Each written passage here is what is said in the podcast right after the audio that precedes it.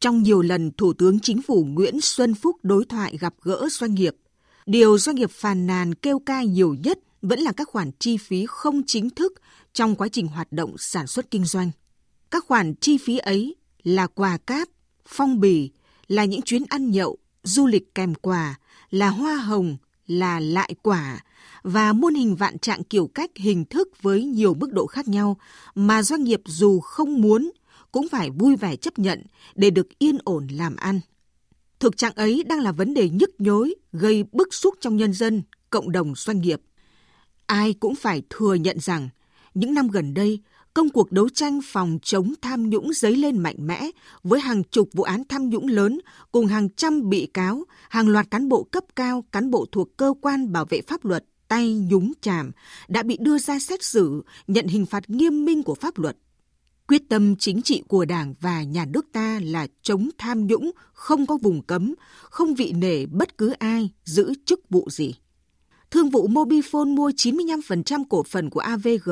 được Tòa án Nhân dân thành phố Hà Nội đưa ra xét xử vào ngày 16 tháng 12 với số tiền quan chức nhận hối lộ hàng trăm nghìn hàng triệu đô la Mỹ mà hai nguyên Bộ trưởng Thông tin và Truyền thông là Nguyễn Bắc Son và Trương Minh Tuấn là nhân vật chính, là ví dụ điển hình. Chính vì vậy, dư luận băn khoăn, vì sao chống tham nhũng mạnh mẽ thế kết quả cao thế mà chi phí đen, phí bôi trơn vẫn nhiều thế. Vì sao nỗi bức xúc của doanh nghiệp dai dẳng thế mà không được xử lý? Phải chăng lòng tham của một số người đã lấn át sự cảnh báo từ những vụ án lớn? Phải chăng cơ chế kiểm soát phòng chống tham nhũng vặt chưa đủ sức gian đe trừng trị?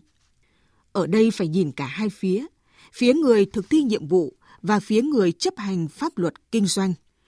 Nếu như một bộ phận không nhỏ cán bộ công chức không có hành vi nhũng nhiễu vòi vĩnh, đòi hỏi khoản nọ khoản kia để trung chi, bôi trơn,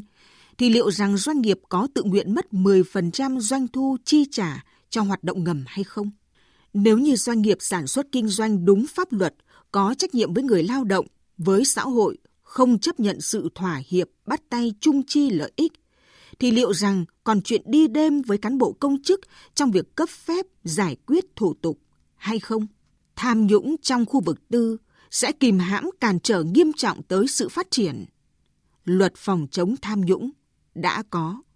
Nghị định của chính phủ quy định chi tiết một số điều của luật, trong đó có nội dung mở rộng phạm vi điều chỉnh ra khu vực ngoài nhà nước. Đã có.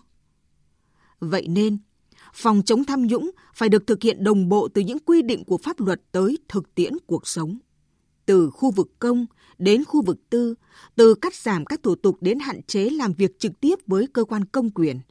từ triển khai hiệu quả cơ chế kiểm soát chung tới xây dựng cơ chế riêng của từng doanh nghiệp, từ nhận thức của những người thực thi công vụ đến chính mỗi doanh nghiệp.